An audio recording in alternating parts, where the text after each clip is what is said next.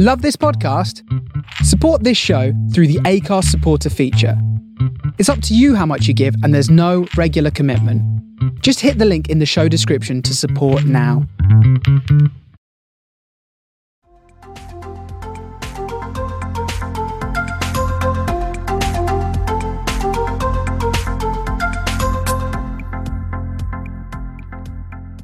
Hello, and welcome to this podcast from Ideas for Leaders. I am Roddy Millar, and I'm very excited to have with us Martin Reeves with, uh, as today's guest.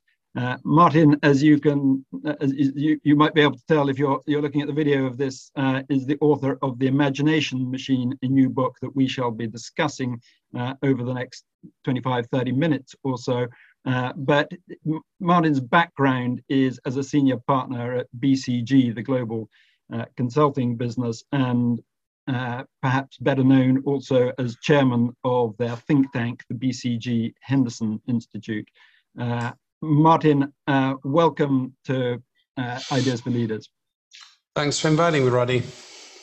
Um, so, but perhaps just to, to kick off, um, can, can you explain a little bit of the core concept of the book and, and, and why you thought a book around Im- imagination in, in, a business context was, was useful?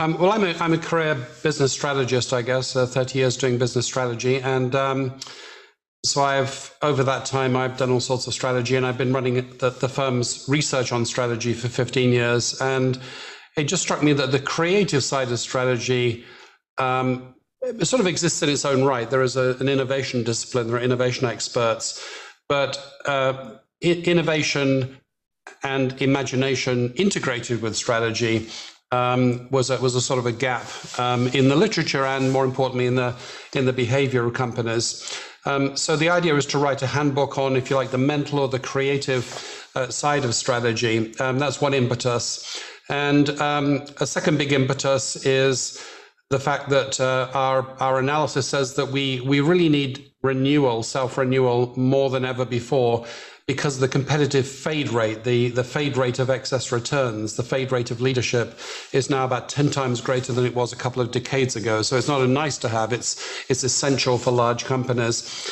And then I guess the other strand is is is AI. Um, you know, what will AI substitute in, in management and in corporations, and where do we need to focus human cognition? So all of that comes together, if you like, as a book that uh, proposes, uh, perhaps audaciously, that uh, we can actually harness imagination systematically, and and we should. Fantastic. Well, I, I, want to dig into and explore uh, uh, all those themes because they, they, you know, they, they come out clearly very, very strongly in, in, in the book.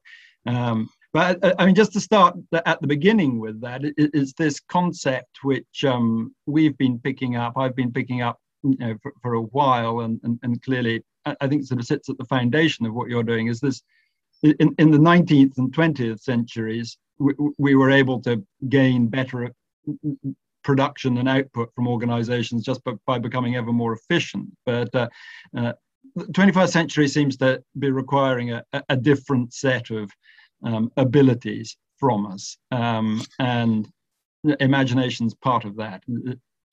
Yeah, that, that so that sentiment is a common sentiment. I think the exciting thing for me is that you know we can we can actually quantify that. Um, we can we can say how much. Um, because many fashions in management are not based on fundamentals, just based upon a, a, fashion for an idea. Um, but we but we do know that this competitive fade rate has increased massively. So we have to uh, you know, we have to self renew, and um, and I think it's you, you, what you say about the history of, of, of, management and strategy being essentially focused on execution for large companies actually is quite logical because if your fade rate is slow, essentially executing repeatedly against yesterday's business model is, is a sensible way to do things, but not if the decay rate is, is, is, uh, is, is very fast.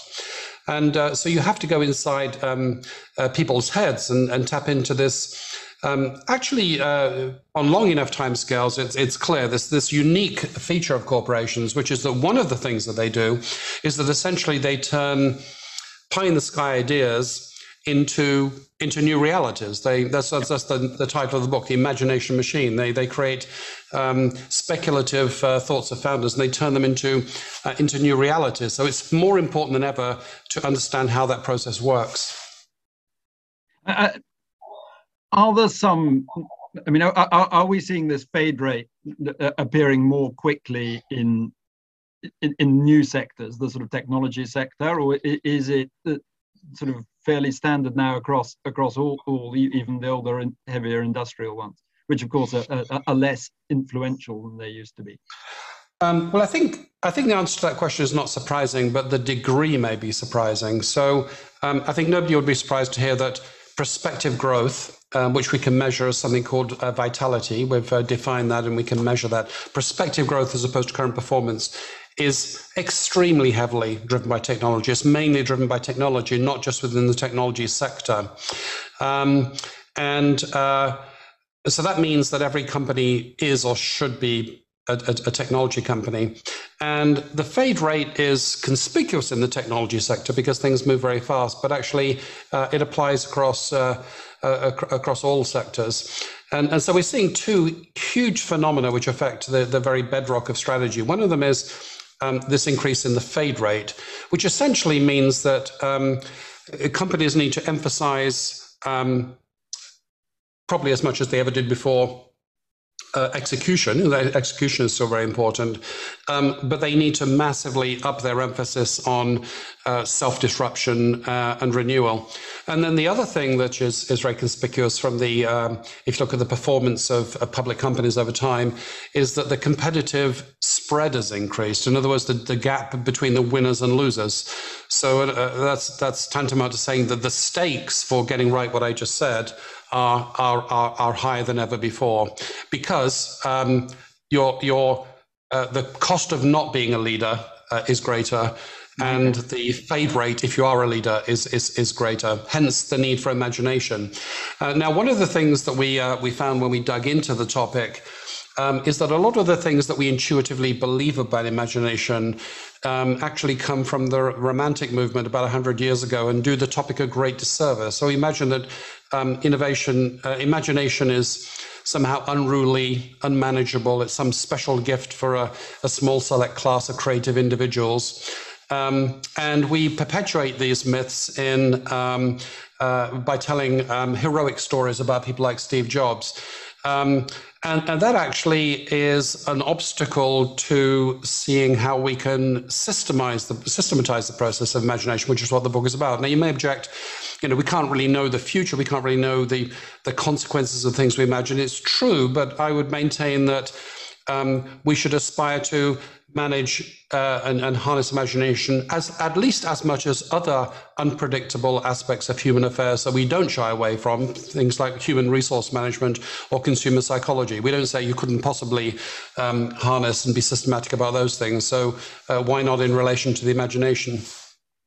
Uh, but I, presumably in order to do that it, it, uh, it's about creating the context and an environment where imagination or the output that, that people may have around imagination can thrive, flourish, or, or at least, at the very least, not be just extinguished, which is frequently, I, I, suspect, what big organizations have tended to do in the past. So, so is this something that we should be expecting people to um, do throughout the organization, or is it just being need, need to be implemented initially from the from the top? No, I think we need to look at um, all aspects of this, and certainly one of them is the the, the context, the cultural context. Um, the tone set by leaders, so we can double click on that one. I think process is also quite important. Uh, there is a uh, there is a somewhat predictable process by which um, uh, you know ideas travel uh, from mind to reality and between minds. So we need to think about process. And we need to think about capabilities because the capabilities that we're talking about here, the capabilities of counterfactual thinking and manipulating mental models, are these the things that we probably you know haven't been educated in, certainly not in. Uh, in my education, so there are skills. Um, there are skills to be built, and also um, uh, technology has given us some some new tools uh, that we can use to um, not to replace um, imagination, but to supplement and, uh, and, enhance imagination. So we need to focus on all of those. But coming back to the context, I mean, context is clearly very important because um, two things which are um, massively corrosive of the ability to um, imagine in a corporate context. One of them is fear, um, which is you, you have such a sense of urgency that you. Uh, you, you can't afford to fail or the, the cost of failure is too great. I mean, nobody will take uh, intellectual risks in such an environment. And then the other one, of course, is complacency. You know, success. I'm sure you've spoken about this before, but the you know, there's nothing more toxic to success than past success, the complacency that that breeds. And complacency and fear are two things that leaders have a massive influence over. So the context is uh, absolutely important. Um, and I mean, you set out the book into into sort of six core chapters um, as a sort of progression th- through that. Um, how um, the dealing with that complacency um, where does that come in the process? I mean is that is that just a sort of foundational element that, that that's required for, for organizations? Well, and, and, it's perennial presumably well, briefly for your listeners, let me just lay out the six steps, and then I'll I'll, I'll address that directly. So the essentially we're interested in um, not just imagination, but harnessing imagination, going from uh, you know idea through to exploited idea through to the next idea. So the the six steps we lay out. The first one is um, surprise, because the neuroscience. Uh, of, of, imagination says that the reason we update our mental models um, is because we uh, we see an anomaly. We see something that, that, that doesn't fit. Um, so that's uh, that, that's the first stage. We call that the seduction, the the, the phenomenon that seduces us into being inspired and saying, "Well, I need to recreate my mental model." Uh, the second one is. Um, uh, we, we, the second stage we call the uh, you know the big idea, which is um, that mental part of imagination where you progress with counterfactual thinking, you progress a mental model. You, it's not just a headline, but you elaborate um, a view of the world or a view of how the world could be better or a different way of addressing it with a product. And then the third stage is when um, we call the collision. It's when you collide the idea, which is invisible, with reality, um, sometimes in the form of an experiment or a prototype. Um, uh, but actually, it's validation of the idea is not the only thing that's happening in that step. The other thing that's happening is that you're generating new surprises to further um, trigger reimagination. Then the fourth step is when the imagination becomes social. It's when ideas spread. Ideas that don't spread remain as private fantasies. So ideas spread, and as they spread, they pass through different types of mind and they also uh, evolve and create a collective new reality. And then the fifth stage may sound like the antithesis of imagination, but it actually involves a special type of imagination, um, and that is creating the new ordinary. Um, that's when the, the, the things that were originally intangible ideas become scaled, replicable, and we take them for granted. They become the new ordinary. The vacuum cleaner doesn't become a big thing anymore. It's just something we have in our in our homes. And the, the key thing there is codification. We have to have a, an idea which is replicable in different uh, situations. And then the last step is probably the hardest and the most valuable, which is um, in spite of success, because if you've gotten that far, you've you've essentially exploited an idea to actually undermine your own success and keep things fluid and um, the strategists would call it strategic ambidexterity, which is you self-disrupt and you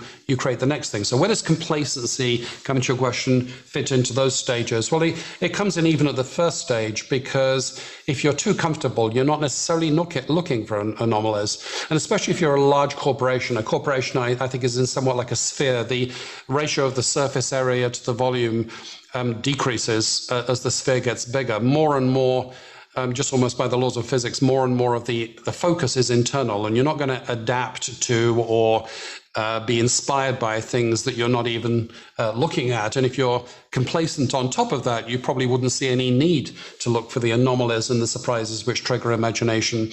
Um, you know, it, it, applies to the second stage too. Um, if we um, if we're very comfortable with our mental model, if we believe our mental models are immutable facts rather than choices, um, we may not even conceive of the possibility of progressing our mental model. If I say, you know, I'm in the I'm in the consulting industry and I and I do A, B, and C, and I consider that to be a fact, I may not even uh, imagine the possibility that I would uh, view uh, view my business in a different way. Um, it, it, comes in uh, um, um, um experimentation. Um, you know, if one is too complacent about the existing products you're offering, and not curious enough about the the ugly, scrappy, you know, prototypes of the thing which uh, is a set of unrealized possibilities, then you're always going to bias towards the well-established, um, uh, you know, NPV documented business case of the existing product, and so on. So complacency can can pollute uh, any any step in the process.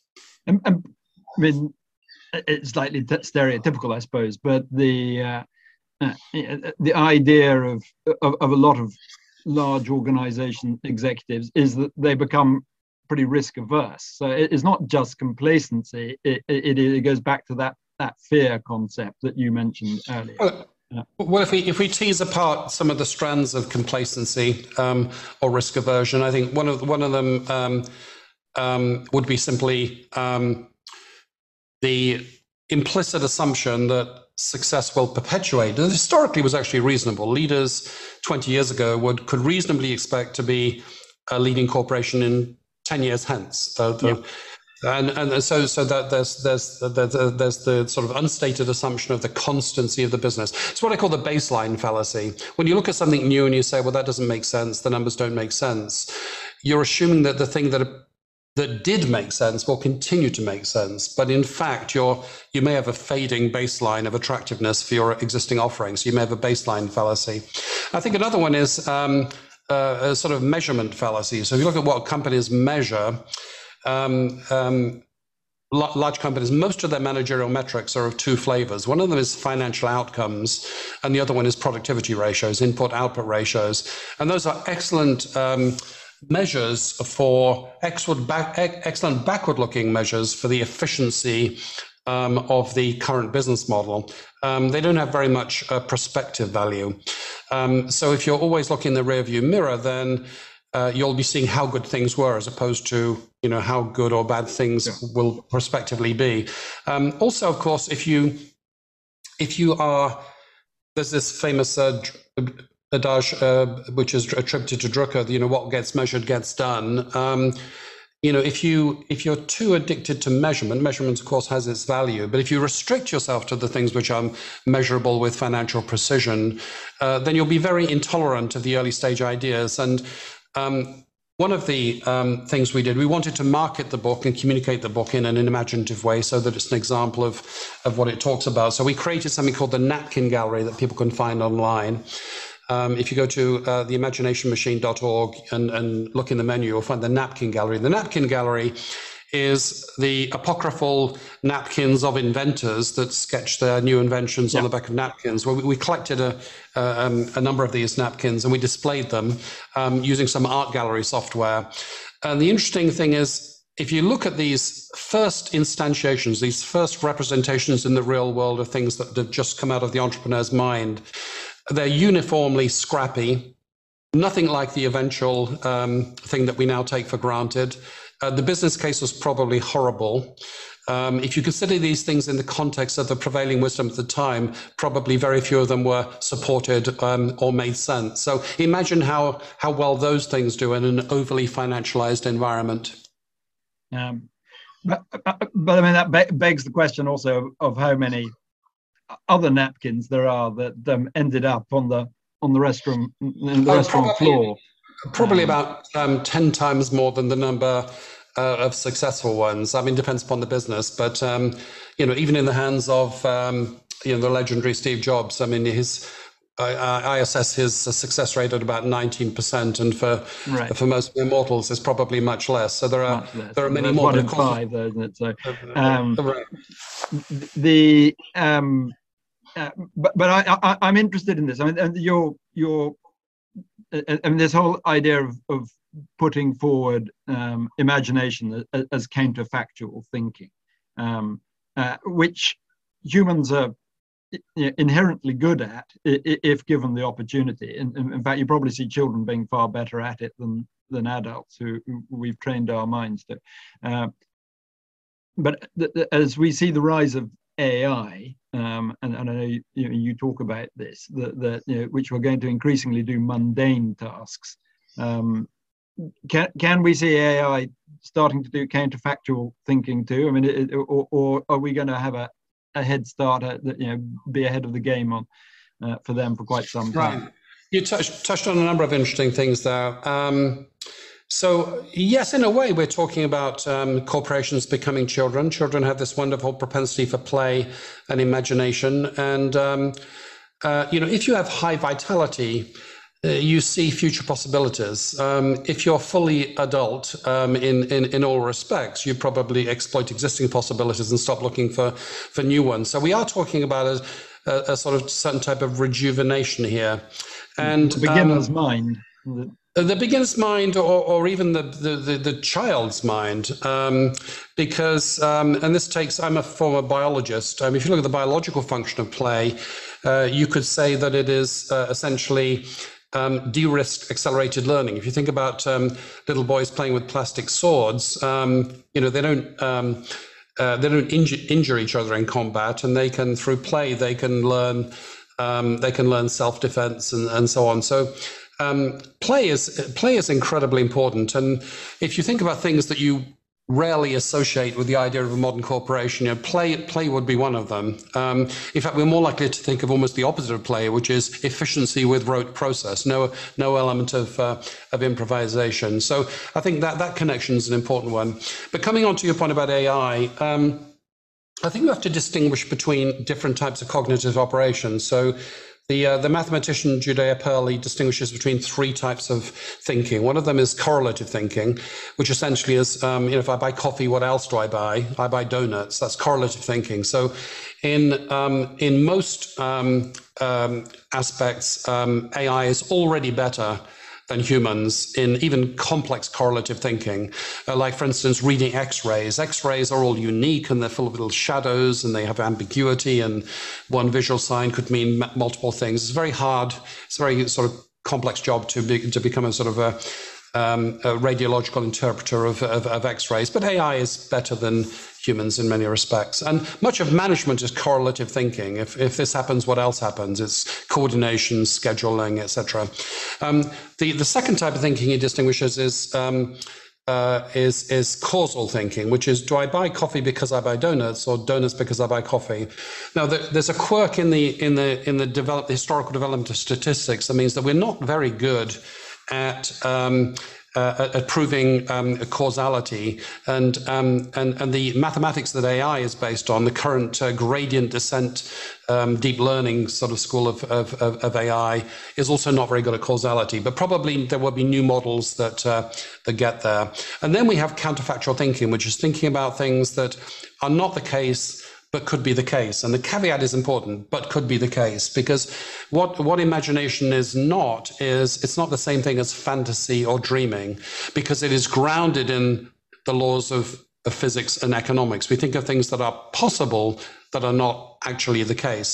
So, how does AI intersect with all of that? I, I would expect that on uh, a reasonable timescale, perhaps within the timescale of our careers, that much routine management will be replaced by AI, and the economic incentive to do so is obviously enormous. Causal thinking, we don't yet have the technologies to do that, but I, I expect that we I expect that we will. Um, but counterfactual thinking, almost by definition, is not accessible to AI because you can't analyze the data. You can't learn from the uh, the non-existent data for the things that, that, that don't yet exist. But the conclusion we came to um, when we looked at the creative applications of, of, AI. As you know, there are paintings that have been painted by AI that sell for hundreds of thousands of dollars. So the temptation to believe that the machines are doing something creative there is, is high. When we looked at this, our conclusion was that we are very, very far indeed from having um, general artificial imagination. But we, what we already have is we have some embryonic tools which help us to imagine. And I'll give you a specific example. I just, um, I think last week it was, I, I, I, put out a Harvard Business Review piece on the art of um, harnessing anomalies. And it was about how to notice um, unusual customers or unusual usages of your product that suggest new possibilities, what we call poignant anomalies. Well, the old way of doing that is to go out into the field and to do anthropological research on your customers, and that's still valid. But we now have wonderful semantic analysis software and visualization software that enables you to find needles in haystacks of unstructured text data. Um, um, and so I, I, actually teamed up with a company called uh, NetBase Quid, a Silicon Valley uh, analytics company that, that, that has such a tool uh, to write this uh, HBR article. And we, we looked at how you can use these new tools to x-ray more complicated uh, patterns and, and find anomalies. So that's a good example of the tool not imagining, but the tool supporting human imagination. And you use the word there, it's finding patterns, isn't it? That's what yes. AI does. Um, and imagination, you know, if we're creating something new, then it's something that, that isn't following a, a standard pattern, presumably. It's, uh, right, it's more likely that. to be associated with uh, an anomaly uh, or an accident or an analogy. Is this like that? Or I was trying to do this thing, but this other thing happened. Uh, you and I serendipitously have similar color background uh, backgrounds in our, in our video today. Serendipity is a uh, we could pretend that we designed it this way. We actually I, I, didn't. You've ruined it. Yeah, I was, I was hoping that they'd think it was carefully, carefully um, managed. um, but the interesting thing is, if you ask, um, you know, what is what is the, the combination of the tool and the human telling us about these these anomalies. Um, it's partly art and it's partly science. So the science part is we can find the anomalies.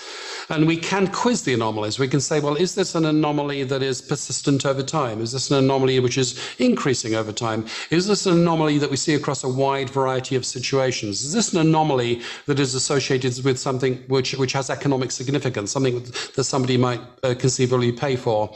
But what, what of course, the, the observation of the anomaly can never tell you is the future possibilities that might stem from this. So that's the that's the art part of this, the imagination yeah. part of this. Um, I, I, mean, you, you write in the book, businesses need to become much more knowledgeable about and more competent at extracting value from unique processes in human brains, which um, really chimes with me because I think that sort of trying to uh, reinvigorate that some of that magic of humanness is uh, is a really valuable thing. But uh, uh, have you seen companies that are peculiarly good at doing this? And and, and, what is it that they're doing?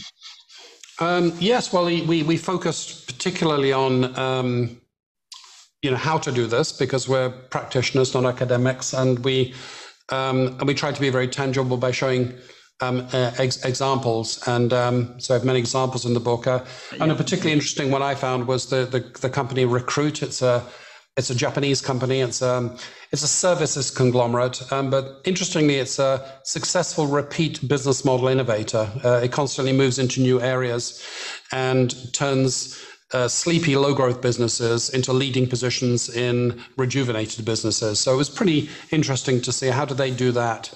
And um, what we found is that they were extremely good at stage four of our framework, um, maybe the, maybe the best that we'd, we'd seen. Um, and, and the, stage four is when ideas become the epidemic, the, when ideas become social.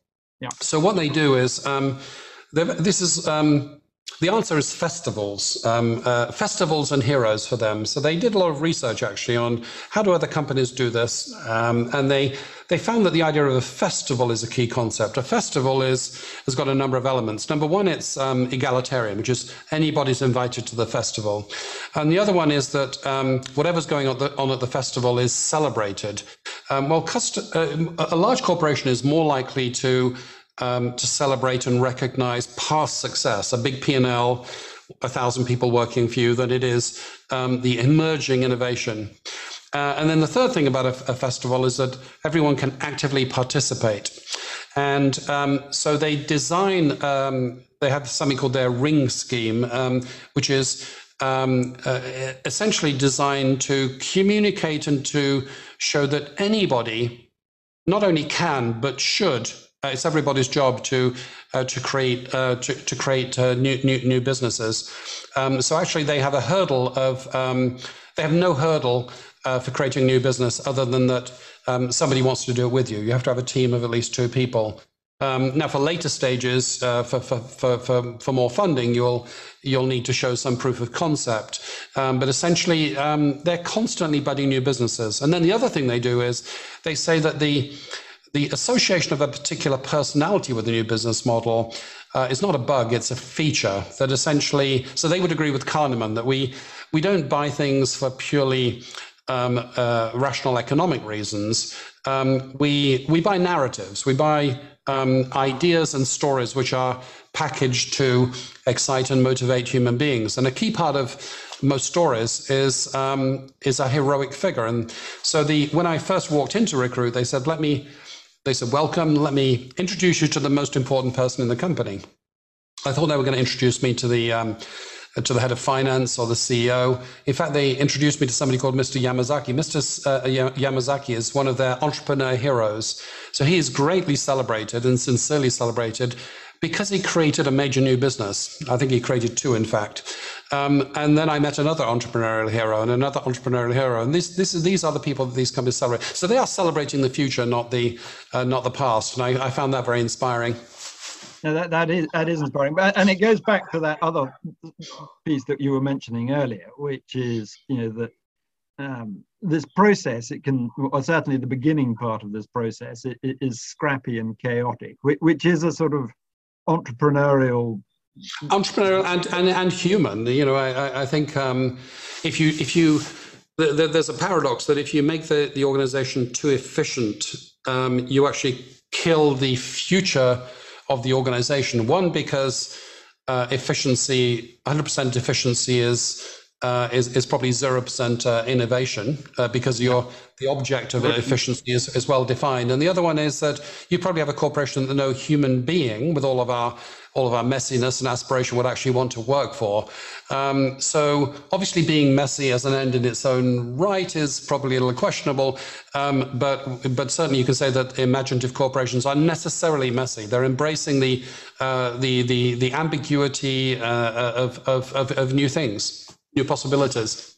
I, I find that a, I find that a, a very positive um, uh, idea. if you could see my desk, which luckily you can't, the, uh, the, suggestion that I well, maybe you should uh, maybe you should uh, proudly display the messiness, Roddy. It uh, may motivate the right sort of people. I, I, you see, that there's an in, there's an inherent um, something that's stopping me doing that. it might be too messy. That, that, that, everything has to fall within a spectrum. Um, but uh, no, I mean, I, I think that that's a really exciting place, though, to to, to be to to be looking at again, you know, that's how we started the conversation about how organizations can leverage this humanity um, really productively and, and positively. Another another great example of that, and uh, one of my favorites is the, is um, Lego. So of course, uh, you know the plastic bricks. Yeah. Um, Lego in Danish means "leg godt," which means to play well, and their product philosophy, but also their corporate philosophy, is um, learning through play. Um, so they, it's a company that prizes play. Um, and they're constantly evolving ideas. They're originally a carpentry company and they started making wooden toys and then they made plastic bricks and then they made a, huge intellectual breakthrough for them was um, uh, systems of play, you know, reusing the same toys to make things in different combinations, systems of play, um, and and and, uh, and, and films and uh, corporate games and um, and theme parks. Um, so they're constantly playing and evolving. And um, you know, something that's symbolic of that is um, every year at the end of the year, the the chairman actually formally thanks people thanks people for doing what he didn't ask them to do. And it's sort of symbolic in Lego culture because um, it's quite important that people don't just do the things you ask them to do. They don't just follow the plan. They also deviate from the plan and they explore and they play and they and they innovate. So he makes a point of thanking people for doing things that he didn't ask them to do. And do you think, you know, from what you're seeing um, of, of organizations, that there is an increasing willingness and capacity to to allow that to happen, or, or is the idea that you know, leaders, executives are there to manage, and, and manage sort of inherently means order? Um, well, I think I, I think we, uh, referring back to something you said earlier, I, th- I think we are biased um, towards management and coordination. We we call it management. Um, what managers do. And, and of course, it's necessary because as corporations get large, um, uh, they, they become complex and they they re, they require some coordination. Um, but um, if, if we factor in this this increased fade rate, we also need um, a counterweight to that, which is um, self disruption. We need to constantly uh, keep the ideas um, in, uh, in, in motion. And we know that um, the average company is not imaginative enough. And we know that because we can measure this thing I referred to earlier called vitality, which is the future growth potential of the company with, with the performance, the current performance signal stripped out. And what we find is that the f- potential for future growth declines with age and size. And roughly speaking, for every doubling of size or doubling of age of a company, um, the growth potential decreases by three percentage points. Um, so the the vitality or the imaginative of corporations basically goes like this with um, with with with size and, and, and age. Now the good news is that that is not a law of nature. That's a tendency, and the scatter is quite great. Um, so you have um, you know, fast growing and uh, imaginative and innovative companies at all scales, and you have sluggish companies at all scales. But one way of thinking about imagination is that it's the tool or the human propensity to defy the gravity of, um, of, of, size and, and, age, which on average will gradually erode your, your growth potential. Um, and uh, yeah, and and and that, but but it, are we seeing that that trajectory change? I mean, uh, is the uh, is the movement in that? Um, well, I think we see the outliers in in either direction, um, but I think there's uh, I think there's more to do. Um, I, I think. Um, uh, I think if you look at the, the literature and if you look at the um, you know the speech acts of of, of, of leaders. I think um, we're certainly talking about it more, but the the analysis yeah. of vitality would say that we're not necessarily doing everything that we we talk about. You know, getting it done is by no means trivial. Self disrupting the successful company is not a trivial thing, and that's another that's another possible framing for what our book is about. It's about essentially, you know, turning around the successful company, which is a remarkably hard thing to do. Um, Fantastic. Well, Martin, I, we're we're almost out of time, but um, so th- clearly, what we're we're wanting people to do is is get the book, but but also in order to learn how to disrupt them, themselves and their organizations, and and and and create this these these more human organizations in the process. Um, it, it seems that there are wins on all sorts of sides uh, for that. But um, you mentioned a, a, website earlier that, that people can. Um... Um, well, we have a number of uh, resources, uh, you know, papers, and we've got um, a video series where we actually um, listen firsthand to. To, to, to, different leaders' conceptions of what imagination is and how you harness it. And we have the, the napkin gallery and so on. Um, so people can find all of that um, on theimaginationmachine.org. Um, it's all okay. one word, theimaginationmachine.org.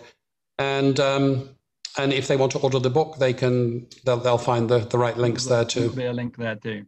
Fantastic. Well, Martin, thank you so much indeed. It's a you know, it, it's a, a fascinating and, and, and, burgeoning area. So um, it, it's great to get your your insight and take on it. Um, thank you very much indeed. A pleasure. Thanks, Roddy.